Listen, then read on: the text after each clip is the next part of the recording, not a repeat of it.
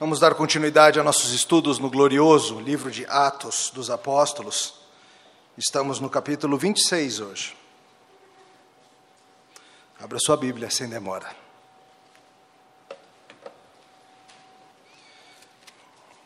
Atos, capítulo 26. Semana passada tratamos de todo o capítulo 25, falamos acerca de Paulo e sua situação complicada numa cadeia em Cesareia sob a mercê de autoridades poderosas, de governantes incrédulos, aparentemente ao sabor dos ventos. Hoje nós vamos continuar a sua história, nós vamos ver o que Paulo diz diante de Félix e diante de Agripa e de Berenice. A princípio vou ler de versos 1 ao 23 e depois a gente termina o capítulo ao longo da mensagem. Peço sua atenção agora. É fácil nós acharmos que a parte da leitura é só o que acontece antes da verdadeira mensagem. Essa é a parte inerrante da mensagem. Escute com atenção. A seguir, Agripa, dirigindo-se a Paulo, disse: É permitido que uses da palavra em tua defesa. Então Paulo, estendendo a mão, passou a defender-se nestes termos: Tenho-me por feliz, ó rei Agripa, pelo privilégio de hoje, na tua presença, poder produzir a minha defesa de todas as acusações feitas contra mim pelos judeus. Mormente porque és versado em todos os costumes e questões que há entre os judeus, por isso eu te peço que me ouças com paciência. Quanto à minha vida, desde a mocidade, como decorreu desde o princípio entre o meu povo em Jerusalém, todos os judeus a conhecem. Pois, na verdade, eu era conhecido deles desde o princípio, se assim o quiserem testemunhar, porque vivi fariseu conforme a seita mais severa da nossa religião. E agora estou sendo julgado por causa da esperança da promessa, que por Deus foi feita a nossos pais, a qual as nossas doze tribos, servindo a Deus fervorosamente de noite e de dia, almejam alcançar. É no tocante a esta esperança, ó Rei, que eu sou acusado pelos judeus. Porque se julga incrível entre vós que Deus ressuscite os mortos. Na verdade, a mim me parecia que muitas coisas deveriam praticar contra o nome de Jesus, o Nazareno, e assim procedi em Jerusalém. Havendo eu recebido a autorização dos principais sacerdotes, encerrei muitos dos santos nas prisões, e contra estes dava o meu voto quando os matavam. Muitas vezes os castiguei por todas as sinagogas, obrigando-os até a blasfemar. E demasiadamente enfurecido contra eles, mesmo por cidades estranhas os perseguia. Com estes intuitos, parti para Damasco, levando a autorização dos principais sacerdotes e por eles comissionado. Ao meio-dia, ó rei, indo eu caminho fora, vi uma luz no céu, mais resplandecente que o sol, que brilhou ao redor de mim e dos que iam comigo. E caindo todos nós por terra, ouvi uma voz que me falava em língua hebraica: Saulo, Saulo, por que me persegues? Dura coisa é recalcitrares contra os aguilhões. Então eu perguntei: Quem és tu, Senhor? Ao que o Senhor respondeu: Eu sou Jesus a quem tu persegues. Mas levanta-te, firma-te sobre teus pés, porque por isso te apareci, para te constituir ministro e testemunha, tanto da coisa em que me viste, como daquele pelas quais te aparecerei ainda, livrando-te do povo e dos gentios, para os quais eu te envio para lhe abrires os olhos e os converteres das trevas para a luz, da potestade de Satanás para Deus, a fim de que recebam eles remissão de pecado e herança entre os que são santificados pela fé em mim. Pelo que, ó Rei Agripa, não fui desobediente à visão celestial, mas anunciei, primeiramente aos de Damasco e em Jerusalém, por toda a região da Judéia, e aos gentios que se arrependessem e se convertessem a Deus, praticando obras dignas de arrependimento. Por causa disto, alguns judeus me prenderam, estando eu no templo e tentando matar-me. Mas, alcançando o socorro de Deus, permaneço até o dia de hoje, dando testemunho, tanto a pequenos como a grandes. Nada dizendo, senão o que os profetas e Moisés disseram haver de acontecer. Isso é, que o Cristo devia padecer, e sendo o primeiro da ressurreição dos mortos, anunciaria a luz ao povo e aos gentios. Até aqui a santa palavra do Senhor. Vamos orar a Deus. Obrigado, Senhor, pelo registro histórico feito por Lucas, nosso irmão, das palavras de Paulo naquele dia. Nós pedimos, Senhor, que nessa noite use o mesmo Espírito para tratar nossos corações e para ensinar-nos a teu respeito. No nome de Jesus. Amém. Crianças, na escola ainda faz prova ou não tem mais isso? Tem prova? Tem, né? Vocês fizeram prova nesses dias? Fizeram, né? Eu lembro bem quando eu estava na escola também, quando tinha várias provas: prova de matemática, prova de português, prova de educação física, era sempre um tanto interessante, prova disso ou daquilo. E é interessante que, criançada, não sei se vocês sabem disso, mas os adultos aqui eles gostaram tanto de fazer prova que eles cresceram e continuam fazendo. Só que eles chamam de concurso para mudar um pouco. Mas é prova. Alguns de vocês fizeram prova semana passada. A gente passa anos fazendo isso e a gente vai se acostumando com a ideia de que nós estamos sendo avaliados. Vários de vocês já passaram ou estão passando por decisões como fazer um concurso tal, tentar, tentar conseguir um emprego melhor, mais estável, ou seja qual for a situação. E vários de vocês sabem o que é a sensação de quando chega o dia do teste. Quando chega aquele dia em que você vai trazer toda a culminação de anos, meses de estudo para uma prova. Imagine, você está estudando já há dois anos para o seu concurso. Chegou o dia. Você já conferiu cem vezes o horário que tem que estar no lugar da prova, para não correr o risco de chegar atrasado e ser aquela figura patética na DFTV. E você está lá, querendo fazer sua prova. Você levou sua caneta, você levou sua caneta extra. Você sai mais cedo para estacionar, evitar o trânsito. Agora imagine, meu irmão, que essa prova que você tem que fazer seja oral. Não é que você vai poder escrever, você vai ser arguido oralmente. Agora imagine, meu irmão, minha irmã, que mais do que um bom emprego, o que está em jogo para a sua prova é sua liberdade. Você vai ser examinado e, dependendo, você vai ficar na cadeia. Dependendo de como você se sair, você pode até ser solto. Agora, imagine, para piorar um pouquinho a situação, que nessa prova que você vai ter que fazer oral, os seus examinadores estão contra você. Eles desejam que você erre. E mesmo que você dê as respostas certas, não tem nenhuma garantia de que eles aceitarão suas respostas. Agora, tem mais. Imagine que você já passou por essa prova algumas vezes e deu as respostas certas e não adiantou. E levou dois anos para te darem outra chance. E é agora, não vai tropeçar nas palavras, hein? Como você se sentiria? Bem-vindo à pele do apóstolo Paulo. É isso que ele está enfrentando. Dois anos se passaram com Paulo na cadeia. E ele agora tem uma oportunidade de fazer uma defesa oral. Defesa para a qual ele vem se preparando por dois anos. E ele sabe muito bem que, dependendo do que ele falar naquele dia, ele pode vir a ser solto. Mas, dependendo do que ele falar, ele pode inclusive ser morto. E ele já vem falando, ele falou perante o povo, ele falou perante Cláudio Lísias, perante o Sinédrio, perante Festo, perante Félix, e agora ele está diante de Festo e de Agripa. Paulo, será que não é hora de mudar a história, não? Você insiste na mesma coisa, você insiste no mesmo relato, você não está vendo que não está funcionando?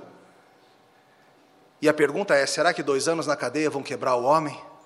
Será que dois anos tentando a mesma resposta vão fazer com que Paulo finalmente resolva afrouxar? Será que ele deve mudar a mensagem diante das dificuldades da vida? Hoje, no nosso texto, nós vamos lidar com essas questões. E mais, nós vamos ver como que isso diz respeito a você, meu irmão, minha irmã, que é testado pela vida todos os dias. Que sempre tem que lidar com o fato de que o Evangelho é a resposta mas tem vezes que parece que essa resposta não está funcionando. Queridos, hoje em resumo nós vamos ver o seguinte: o Evangelho seguirá sendo sempre a mensagem de salvação para os que creem e de tropeço para quem não crê. Bem simples, essa é a mensagem da noite. O Evangelho seguirá sendo sempre a mensagem maravilhosa da salvação para todo aquele que nele crer. Ao mesmo tempo, ela é mensagem de tropeço para quem a recusa. Vamos ver isso com cuidado. Vamos primeiro considerar melhor essa ideia de que o Evangelho continua sendo o mesmo. A gente está aqui já há algumas semanas nos nossos sermões, acompanhando o lento processo de Paulo, prisioneiro romano, por conta de falsas acusações dos judeus. Lembre-se, ele foi acusado de quê mesmo? De estar profanando o templo, de estar pregando contra a lei, de estar incitando rebeliões em Jerusalém, e ele, na verdade, não tinha feito nada disso. E por causa disso, Paulo foi preso lá em Jerusalém, enviado para Cesareia para ser julgado por Félix e depois por Festo, seu sucessor, o governador. Homens que, embora fossem investidos de autoridade dada por Deus, são gente que, como a gente leu em Eclesiastes, faz o que bem entende. E muitas vezes a gente está debaixo da autoridade e ela não faz aquilo que Deus colocou ela para fazer. E aqueles homens enrolam, inventam, esperam uma propina, fazem conferências, perguntam para os poderosos, analisam a situação, mas tratar a justiça, que é bom, nada. Não querem desagradar os judeus. Paulo, percebendo a sua situação, apela a César, entendendo que julgamento justo não haveria no território de Israel. E além disso, ele vê ali uma possibilidade interessante de finalmente conseguir ministrar em Roma, um sonho antigo que ele tinha. E na última semana a gente examinou com cuidado como é que Paulo conseguia dormir em paz, porque ele tinha o um entendimento que tantos cristãos tiveram ao longo da história, de que nós podemos dormir em paz por causa da soberania de Deus, mesmo diante das dificuldades. E aqui a gente se encontra nessa situação. Festo, o governador, está querendo analisar melhor a história antes de enviar Paulo para Roma para saber o que, que ele diz, junto com o prisioneiro sendo enviado. E nisso chega o rei dos judeus, Agripa e junto com ele vem a sua irmã barra esposa, Berenice. E ele vai ouvir todo mundo. Querem dar uma oportunidade a Paulo para que ele saiba o que dizer. E lá vai Paulo. Finalmente chega a hora de Paulo falar. Será que Paulo vai quebrar? Será que Paulo vai de novo trazer o mesmo evangelho que só meteu ele em enrascada nos últimos anos? Ou será que, vendo que o evangelho não resolveu o seu problema mundano, do jeito que ele talvez quisesse, ele vai mudar. E eu te pergunto, você repetiria a mesma história? O texto de hoje, o título do sermão é Repetindo. Porque quando a gente olha o que Paulo está dizendo, ele não diz nada novo. Ele simplesmente repete. Paulo não tem fé no sistema jurídico. Paulo sabe que não pode esperar muito deles. E no passado, o simples contar do Evangelho só trouxe confusão, algemas e desconforto. E você, ouvinte e conhecedor de Atos, você já sabe muito bem, ele vai mais uma vez contar a sua conversão, mais uma vez exaltar a graça triunfante de Jesus Cristo. Sobre ele viu o pecador. O que mais que ele traria? Se Paulo for deixar o Evangelho de lado, o que, que ele vai colocar no lugar? Paulo sabe bem essa altura da vida. Não tem outra fonte de vida. Não tem outro caminho. O Evangelho é tudo para ele. Não há outra palavra que ele possa trazer. James Boyce, no seu comentário sobre Atos, lembra de uma história muito interessante. Há um livro escrito por Alexander Solzhenitsyn, chamado Arquipélago Gulag. Já ouviu falar desse livro? Um livro brutal, um relato dos campos de trabalho forçados soviéticos de tortura, interrogatórios e coisas que aconteceram lá, baseados em entrevistas de prisioneiros diversos, assim como pela sua própria experiência nesses campos de concentração soviéticos, onde as condições brutais e desesperadoras quebravam qualquer homem, ou melhor, quase qualquer homem. Solzhenitsyn tenta entender por que é que alguns homens, por mais brutal que seja o interrogatório, não quebravam, não cediam, não recontavam, recantavam. E ele chegou à seguinte conclusão: quando um homem percebe que a única coisa que ele tem é a sua integridade, o que significa ser quem ele é, a sua própria identidade, ele não quebra. Ele diz o seguinte: quando chegamos no limite, temos que dizer a nós mesmos: minha vida acabou. Um pouco cedo, é verdade, mas não há nada a fazer. Não retornarei à liberdade. Estou condenado a morrer, seja agora ou mais tarde mas mais tarde pode vir a ser mais difícil. Não tenho mais posses. Para mim, os que eu amo morreram, e para eles eu morri. Meu corpo não me é mais útil, apenas meu espírito e minha consciência permanecem. E ele diz assim: confrontados por um prisioneiro como este, o próprio interrogatório irá tremer. Apenas o homem que já renunciou tudo na vida pode vencer. E de uma maneira mais impressionante e profunda do que um mero homem lutando por sua integridade, Paulo não está lutando apenas pela sua integridade, ele é de Cristo e ele sabe que viver é Cristo e morrer é lucro. E que se não for para viver por Jesus Cristo e pelo seu Evangelho, o melhor é morrer mesmo. se não for para continuar testemunhando e vivendo, se for para negar o seu Senhor, corta logo a minha cabeça. Se for para deixar a única coisa que é valiosa, se for para deixar aquilo que se tornou a sua própria identidade diante dos desafios inúmeros da vida, é melhor morrer mesmo.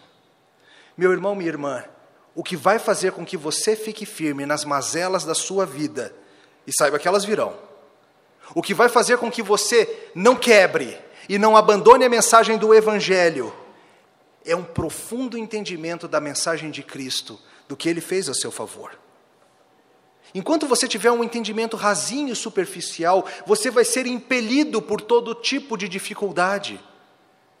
Mas à medida que você cresce na fé, que você é santificado, que você é ancorado na rocha do Senhor, pode ter certeza que ventos terríveis de dificuldade não vão fazer com que sua fé seja destroçada. E você vai entender que se você tem Jesus Cristo, você tem tudo, e nada te será mais precioso do que o bom nome dele. E não tenha dúvidas, por vezes você será tentado a trocar a sua mensagem por outras coisas. Porque tentar a mensagem de Cristo, tentar o viver o Evangelho, não está dando resultados, de um ponto de vista humano. Com sua família, por exemplo, o que você tem tentado para remediar a solução da sua família é ser obediente ao Senhor e o que a Bíblia diz, mas parece que não está dando resultado. Com seu marido, cabeça dura, com sua esposa, difícil, com seu chefe, complicado, com o pessoal da igreja, com seu pastor mal-humorado, parece que tudo que você tenta, que vem das Escrituras, não traz resultado e a tentação para você é: vou tentar seguir outro caminho o que a Bíblia ensina parece que não está dando certo. Em outras ocasiões, você será tentado a trocar essa mensagem também por causa da vergonha que acompanha ela. Muitas vezes nós somos envergonhados por esse mundo. Ou então as consequências terríveis que vêm de seguir a Jesus. Mas, queridos, não há outra mensagem. Só há uma mensagem. Não há outro nome debaixo dos céus pelo qual importa que sejamos salvos. E nesse entendimento, Paulo faz a sua defesa, ele faz sua apologia. Ele fora falsamente acusado, e junto com ele estava sendo acusado o próprio Senhor Jesus e a própria igreja. Lembre que curioso, certa ocasião, quando Paulo perseguia a igreja, Jesus falou: Porque você me persegue, embora ele perseguisse a igreja. E agora que Paulo está sendo perseguido, não se engane. Jesus também está sendo perseguido. Todas as vezes que um cristão é perseguido nesse mundo, o próprio Senhor Jesus está sendo perseguido. E Paulo não tem nada de diferente para contar. E ele conta de novo como ele é, quem ele era e quem ele é agora. Veja que no relato de Paulo não se trata de um homem querendo fingir que é perfeito. Não é um homem querendo dizer nunca fiz nada errado, ele admite. Vocês me conhecem, os judeus sabem quem eu sou, cresci aqui, nasci naquela rua, morei daquele lado. Fui da turma mais severa que tem. Fui um dos fariseus. E quando começou essa turma do Nazareno, fui dos primeiros a querer pegá-los e fiz maldade. Fiz muita maldade. Consentia na morte, votava a favor e, sabe, até fiz alguns blasfemarem. Imagina a dor no coração ao dizer isso. Por certo, impondo alguns, fazendo alguns passarem tanto medo que alguns negaram o nome de Jesus, blasfemando e dizendo que ele não era Deus. E Paulo sabe que ele não vem com mãos limpas diante de Cristo. Paulo não esconde quem ele era. Um dos mais rigorosos. Vocês estão falando que eu sou contra a lei? Eu sou dos que mais conhece essa lei. Eu sou dos que mais leva a sério essa lei. Eu estava disposto a matar os meus conterrâneos por causa dessa lei. Eu era dos perversos, mas eu fui alcançado. Eu que era perseguidor, fui perseguido por Cristo, fui salvo pela misericórdia de Deus, no caminho para Damasco, indo fazer o mal. Ao meio-dia, uma luz resplandecente mais brilhante do que o próprio sol me cega e eu caio, e nós ouvimos um ruído. E no sol o Senhor aparece de maneira chocante para ele. Curiosamente, alguns ao longo da história têm tentado falar que o que aconteceu na estrada para Damasco foi um mero é, surto psicótico, um ataque epilético, ou algo assim. E Spurgeon, como só ele é capaz, na sua fina ironia, diz: Oh, com abençoada epilepsia, para transformar de maneira maravilhosa esse homem. Que Deus fizesse com que todos os opositores de Jesus Cristo sofressem da mesma epilepsia. O que acontece na estrada para Damasco, queridos, não é um mero episódio psicológico, é uma ação maravilhosa da graça de Deus. Pegando um perseguidor da igreja, homem perverso, inimigo da cruz, um bandido desse mundo, e fazendo com que ele se torne um seguidor amado e amável de Jesus Cristo. Isso é graça. E Paulo aprendeu a maravilhosa verdade de que se não fosse por Cristo agindo em seu favor, as mãos continuariam sujas para sempre, mas agora, porque Cristo levou na cruz do Calvário a sua própria dor e o seu pecado, ele agora é limpo. E Paulo fala para eles: todos vocês deveriam crer nisso, porque tudo isso é simplesmente o cumprimento do santo pacto do Senhor. Paulo explica claramente que é isso que é a salvação dos judeus. Olha de novo versos 6 e 7. E agora estou sendo julgado por causa da esperança da promessa que por Deus foi feita aos nossos pais, a qual as nossas doze tribos, servindo a Deus fervorosamente de noite e de dia, almejam alcançar. É no tocante a essa esperança, ó Rei, que eu sou julgado pelos judeus. Olha que coisa linda que Paulo está falando. Ele está invertendo a situação. Ele está sendo acusado de ser aquele que está subvertendo a ordem judaica, mas Paulo coloca para eles: não. Eu sou aquele que está ensinando e seguindo a própria esperança dos judeus. O que as doze tribos esperam, o que nós almejamos dia e noite, o que nós, judeus, sonhamos fervorosamente, é com o Messias. E ele veio. A tragédia desse julgamento, queridos, é que Jesus Cristo é tudo o que os judeus deveriam ansiar. É o que eles esperaram por séculos. Mas agora Jesus vem e eles o rejeitam. E essa, queridos, é a grande tragédia de rejeitar a Jesus Cristo. Talvez você que está aqui hoje seja um desses que rejeita a mensagem do Evangelho. Você escuta isso que o pastor fala e você ouviu por aí e você acha, ah, que história mais velha. Mas rejeitar a Jesus Cristo é rejeitar aquilo que seu coração deseja, ainda que por causa do pecado você fuja dele. É Ele por quem você tem ansiado. Ele é a resposta dos teus anseios. Ele é a resposta que traz paz para a tua tribulação. Ele é a saída para os teus pecados. Os ídolos que você tem construído, as coisas que você tem colocado na sua vida para encontrar satisfação, elas funcionam por um pouquinho de tempo, apenas porque elas te lembram um pouquinho da satisfação que ele dá. E Paulo diz: quem crê nos profetas, quem crê na lei, quem crê na Bíblia, necessariamente precisa crer que Jesus Cristo é o Filho de Deus, o Messias. Não tem ninguém que creia verdadeiramente no Antigo Testamento sem crer em Cristo. Veja que não é possível fazer essa separação. Às vezes nós evangélicos falamos nesses termos. Ah, os judeus eles são quase que nem a gente. Eles só creem no Antigo Testamento. Eles não creem no Antigo Testamento. Se eles crescem, eles saberiam que Jesus é o Messias. Eles escolhem apenas o que interessa. Paulo é um homem com uma missão. Se eu conheci aquele que era a esperança do meu coração, se eu fui alcançado por aquele que fez tudo por mim, se eu fui limpo por aquele que tratou da minha sujeira levando-a sobre a cruz, e se ele me mandou pregar, sabe o que eu vou fazer nessa vida? Eu vou pregar. E é por isso que eu prego, eu simplesmente estou obedecendo a Deus. É isso que Paulo insiste com eles. Eu estou simplesmente obedecendo o mandato celestial. Se fosse apenas meu mandato, se fosse minha ideia, se fosse a minha escolha de vocação, eu já tinha parado, gente. Se fosse apenas isso, Paulo estaria livre para recantar, mudar de ideia, deixar a cadeia, fazer o que quisesse. Mas Paulo não vai desobedecer o seu Senhor. Como que ele poderia? Aquele que o salvou das trevas, aquele que veio do alto céu para redimi-lo, como que ele abandonaria o Senhor e sua missão? E a sua missão envolve pregar a judeus e principalmente pregar aos gentios, trazer as boas novas de salvação aos que estavam longe. Verso 20. Anunciei primeiramente aos de Damasco e em Jerusalém por toda a região da Judéia e aos gentios para que se arrependessem e se convertessem a Deus, praticando obras dignas de arrependimento. Olha que bonito que isso significa. O que Paulo está dizendo é o seguinte: eu tenho visto que a mensagem do Evangelho tem sido levada por povos distantes e essas pessoas têm crido, E o fruto dessa crença é o arrependimento, e o fruto desse arrependimento são as boas obras. Eu estou vendo com os meus próprios olhos que gente está vindo a Cristo, porque eu posso perceber os bons frutos que vêm disso tudo. Não se engane, às vezes as pessoas acham que alguém pode ser um cristão verdadeiro sem essas coisas, sem arrependimento e sem bons frutos. Veja, não são essas coisas que te salvam, mas elas necessariamente precisam estar presentes na vida de alguém que de fato é de Cristo. Você obedece a Jesus Cristo? A sua vida cristão é marcada por arrependimento quando você tropeça? A sua vida é marcada pelo desejo de uma nova obediência ao Senhor quando você tropeça?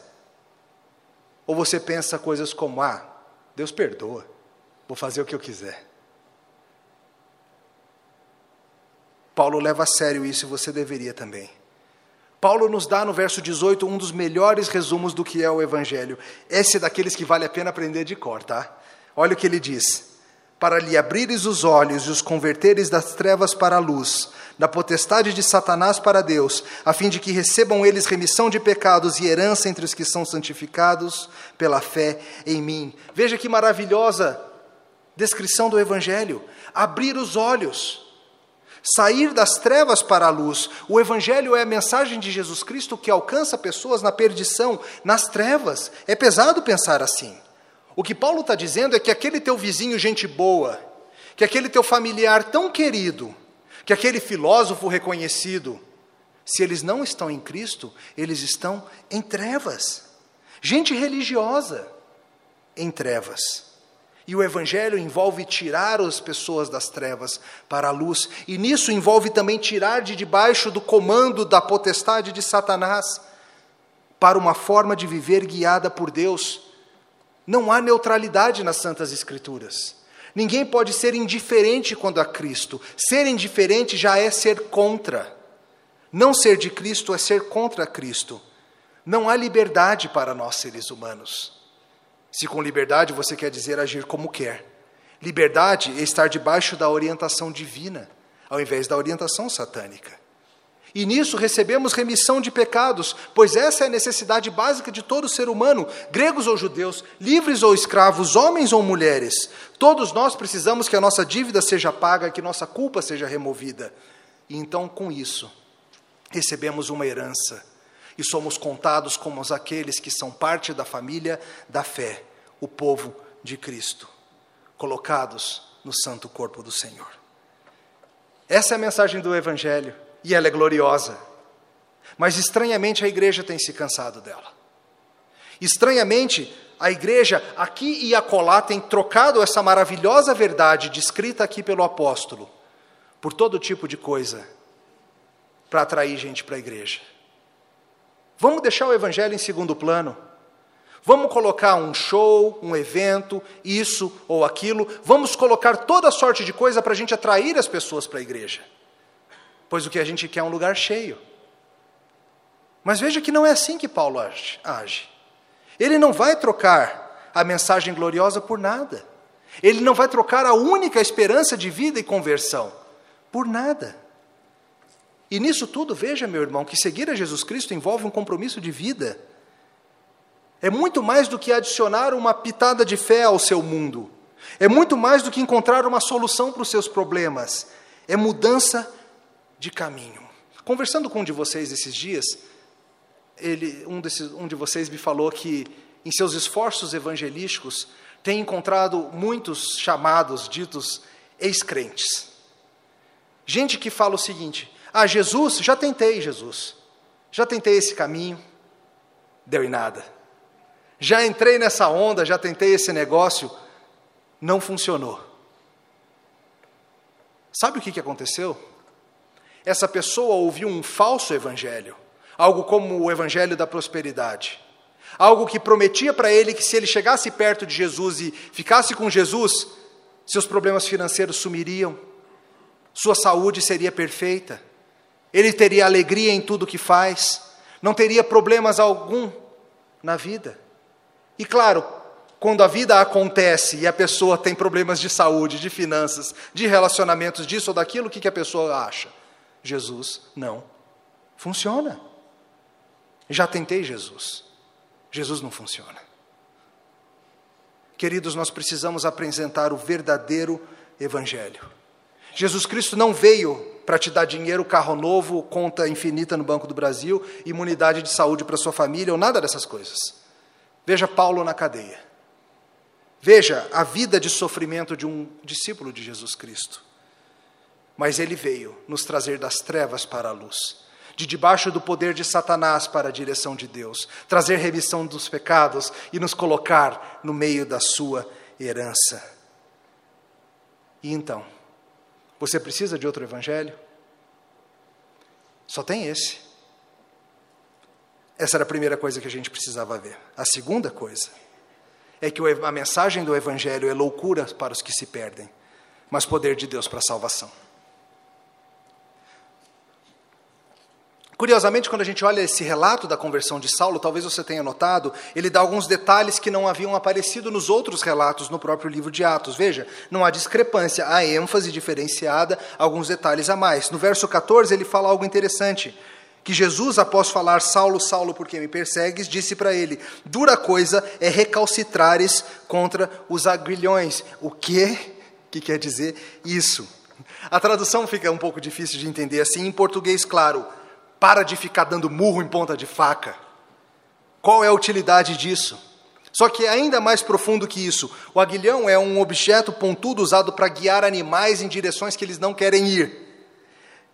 E Paulo agora percebe que é isso que Jesus está fazendo com ele. Que Jesus está guiando e usando coisas pontudas para fazer doer um pouco, para que ele vá na direção que Jesus quer que ele vá. E ele fala: Paulo, vai ficar difícil se você ficar lutando contra aquilo que te guia, vai doer mais. E Paulo, a partir daquele momento, começa uma caminhada cristã que é a mesma de cada um de vocês.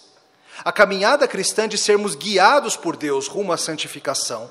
E por vezes a gente se bate contra o aguilhão, a gente fica querendo ir contra aquilo que nos guia. Mas Paulo já entendeu. Esse é o Evangelho. É isso que eu preciso. Ao mesmo tempo, esse evangelho é loucura para os que se perdem. Vamos acompanhar o relato a partir do verso 24. Olha como o pessoal reage ao que Paulo fala. Dizendo ele essas coisas em sua defesa, Festo o interrompeu em alta voz: Estás louco, Paulo? As muitas letras te fazem delirar. Paulo, porém, respondeu: Não estou louco, ó excelentíssimo Festo. Pelo contrário, digo palavras de verdade e de bom senso. Porque tudo isso é do conhecimento do rei, a quem me dirijo com franqueza, pois estou persuadido de que nenhuma dessas coisas lhe é oculta, porquanto nada se passou em algum lugar escondido. Acreditas, ó rei Agripa, nos profetas? Bem sei que acreditas. Então Agripa se dirigiu a Paulo e disse: Por pouco me persuades a me fazer cristão. Paulo respondeu: Assim Deus permitisse, que por pouco ou por muito, não apenas tu, ó Rei, porém todos os que hoje me ouvem se tornassem tais qual eu sou, exceto estas cadeias. A essa altura levantou-se o rei, também o governador e Berenice, bem como os que estavam assentados com eles, e havendo-se retirado, falavam uns aos outros, dizendo: Esse homem nada tem feito passível de morte ou de prisão. Então Agripa se dirigiu à festa e disse: Este homem bem podia ser solto, se não tivesse apelado para César. Paulo está trazendo o evangelho e falando da verdade libertadora e Festo o interrompe. Paulo, você está maluco? As muitas letras te fazem delirar. Uma coisa é crer no que Jesus falou sobre amor ao próximo, sobre cuidar dos outros, sobre retribuir gentileza com gentileza. Acho que ele falou isso, não falou? Humildade, ele deve ter falado sobre isso. Mas essa conversa de voltar dos mortos, Paulo, você está louco? Isso é loucura. Festo não consegue entender como isso pode ser possível. Paulo deve ter batido a cabeça. Eu sabia que aquele monte de livro que ele guarda na cela dele não ia fazer bem. Por que é difícil crer que Deus o trouxe da morte? É o que Paulo falou no verso 8. Porque se julga incrível entre vós que Deus ressuscite os mortos. De novo e de novo a gente volta para o cerne da questão. O problema é a crença de Paulo na ressurreição no morto chamado Jesus, que Paulo insiste que está vivo. C.S. Lewis fala algo muito sobre, interessante sobre ele. Ele diz o seguinte: muitas vezes os críticos do Evangelho entendem errado a mente dos, das pessoas antigas. Dizemos coisas como: eles criam em milagres porque eles não conheciam as leis da natureza. Isso não faz sentido nenhum. Quando José descobriu que sua noiva estava grávida, ele decidiu deixá-la. Ele conhecia a biologia o suficiente para entender. Quando os discípulos viram Jesus andando sobre as águas, eles não acharam, oh, que legal, as leis da natureza estão sendo violadas. Eles ficaram apavorados, porque eles sabem que aquilo era uma exceção a como funciona o mundo. De fato similar, a ressurreição não é uma coisa ah, facilmente crível aos antigos, aos primitivos. Veja a reação de Festo, o governador romano. Esse pagão primitivo da antiguidade acha a ressurreição algo tão absurdo quanto os ateus contemporâneos. Você está louco, Paulo? Você está louco. Talvez você também tenha objeções à ressurreição. Você gosta até dessa ideia de um evangelho moral e bons costumes. O evangelho como uma educação moral e cívica religiosa. Boa ética. Mas você poderia se livrar dessas coisas sobrenaturais. Mas eu te pergunto: se Gênesis 1, 1 é verdade, se no princípio criou Deus os céus e a terra, se há de fato um Deus Criador, todo-poderoso, que criou o mundo e estabeleceu como ele funciona, um Deus que é livre para agir acima e através das leis que ele mesmo criou, que estabeleceu ele mesmo a morte como resultado do pecado, qual é a dificuldade para este Deus trazer alguém de volta da morte? Trazer o seu campeão que satisfez os requerimentos da sua justiça de volta da morte. E mais, se Jesus Cristo é quem ele diz que é, o próprio Filho de Deus, qual é a dificuldade? Por que é tão difícil crer? A ressurreição tem significado fundamental no Evangelho. Ela mostra para todos que Jesus é o Filho de Deus, que o seu sacrifício em prol do seu povo foi aceito, que o mundo inteiro mudou após a cruz. Como Paulo fala, excelentíssimo festo não, não é loucura, são palavras de verdade e de bom senso. E eu te pergunto, você que está aqui: você crê na ressurreição? Por que não? Será que, no fundo, você não está é, com medo do que significa se de fato Jesus ressuscitou dentre os mortos? O que significa para a sua vida e para os seus esforços e para a tua tentativa de ser bom? e para a tua culpa que você sabe que está aí contigo? Não é loucura, são palavras de bom senso. E é esse o evangelho que faz diferença. É esse o evangelho que faz Paulo aguentar dois anos de cadeia. Será que você aguentaria? Às vezes a gente se pergunta: será que eu aguentaria provação tamanha, como Paulo está aguentando? E a resposta é dupla. Por um lado, querido, Entenda que na misericórdia de Deus Ele não vai te colocar em situações além da sua maturidade e capacidade espiritual nesse momento. Por outro lado, significa que você precisa crescer. Que Deus chamou todos os seus filhos e filhas à maturidade e Ele espera que você cresça. E a vida vai passando e a fase vai ficando mais difícil e você avança e sim, você vai crescer. E entenda, querido, que o que você precisa para a tua vida toda é do Evangelho. O Evangelho não é algo que você precisava quando você se converteu e agora você precisa de outras coisas para viver. Não, você precisa é do velho e bom Evangelho, é ele que continua te ensinando todos os dias. Ao longo da vida você será testado frequentemente acerca do que é que controla o seu caminhar. De certa forma, ocasiões extremas como o cárcere fazem com que as escolhas sejam óbvias embora não mais fáceis. O problema não é quando você está na prisão e a coisa está óbvia. O problema é naquela noite que você não consegue dormir, que a cabeça está no travesseiro e as coisas não estão indo bem e você está sendo testado por essa vida. Mudo ou não mudo? Deixo o caminho de obediência ao Evangelho ou vou atrás de uma resposta mais fácil e imediata? A relação com o marido está ruim, o emprego está insatisfatório, a igreja isso, meus filhos aquilo, e você vai ser testado. Vou atrás de outra resposta ou sigo pela fé, confiando no Evangelho. Querido, é apenas o Evangelho que vai te manter seguindo. Será que tem outra resposta? Não. Será que Cristo e o Evangelho funcionam? Será que devo seguir no caminho bíblico, mas é tão difícil? Parece que eu estou perdendo os anos da minha vida, a vida está passando, e porque eu insisto em seguir a lei do Senhor e as suas boas novas de redenção, parece que todo mundo consegue as coisas menos eu. Você também será testado nisso, não se engane. E as circunstâncias dessa vida vão fazer você se perguntar: será que estou louco? Será que as letras deste livro estão me fazendo delirar?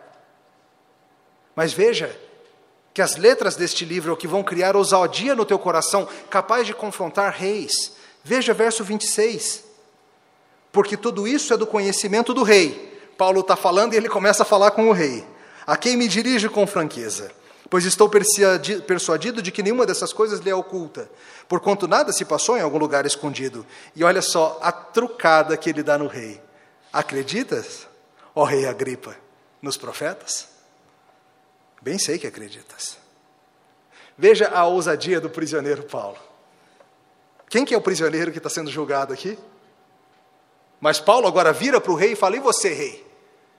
Vai crer ou não vai crer no Evangelho? Você, ó rei, que é especialista em todas as coisas judaicas, você que conhece a nossa lei, a nossa história, você que sabe dos eventos de Cristo, afinal não aconteceram numa esquina obscura, num lugar desconhecido de Jerusalém, você está em condições de julgar.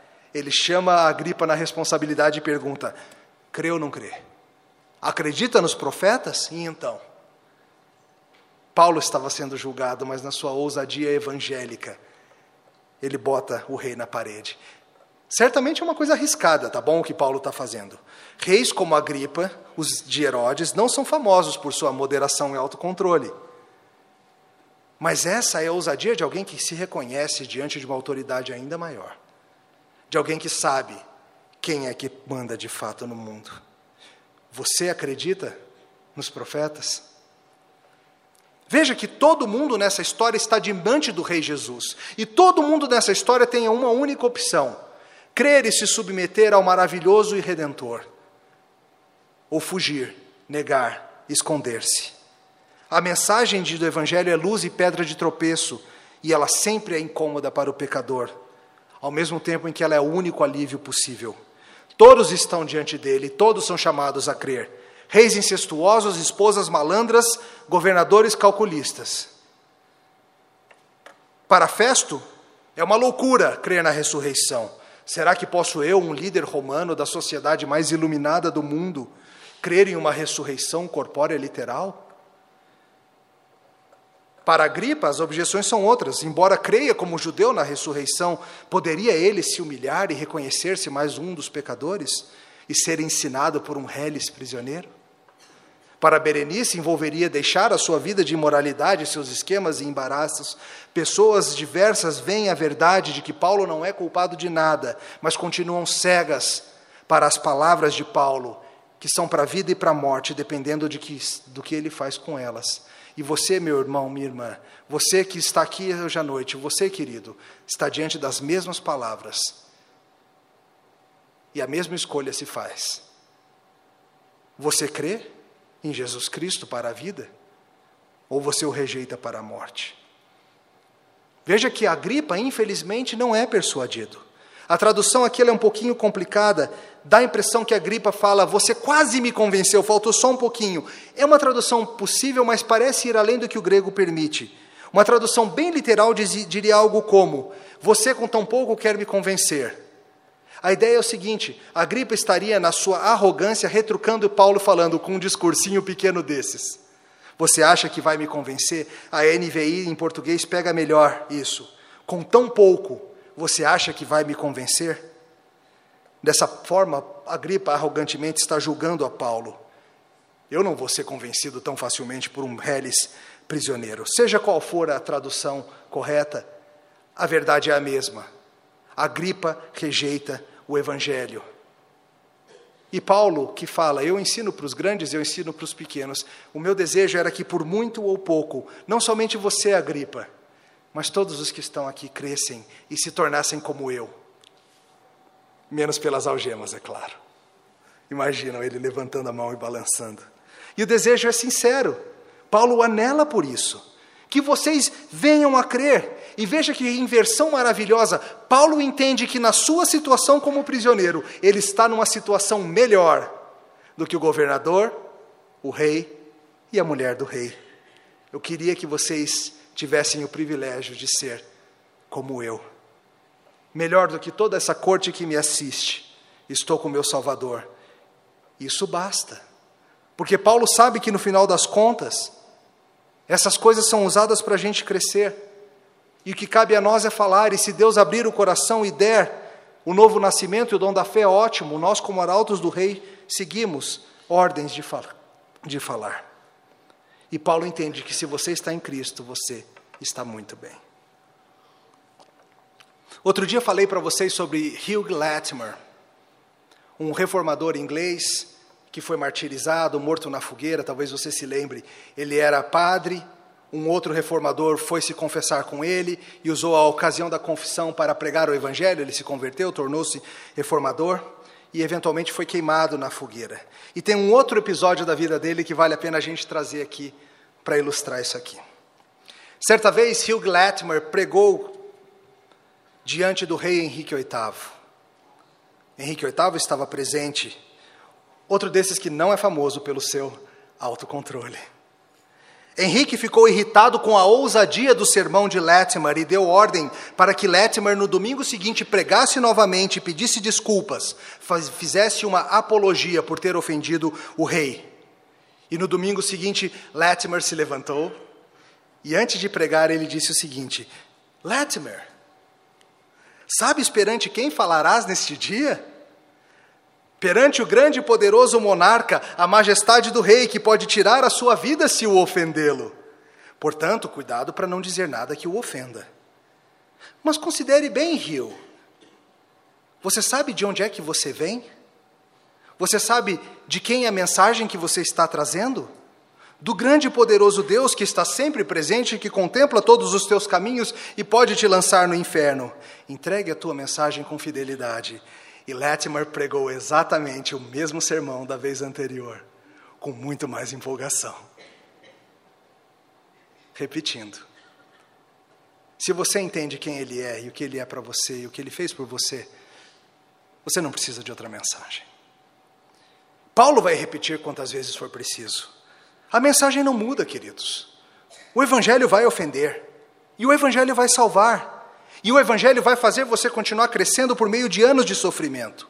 A mensagem daquele que estava morto, mas não está mais, que pode te tirar das trevas para a luz, te colocar debaixo do poder de Deus, te dar remissão de pecados e te colocar entre os santos. Fraco?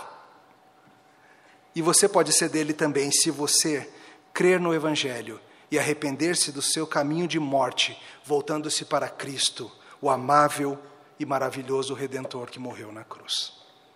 Oremos. Obrigado, Senhor, pela incansável mensagem do Evangelho. Obrigado, Senhor, porque tendo a Jesus Cristo nós temos tudo.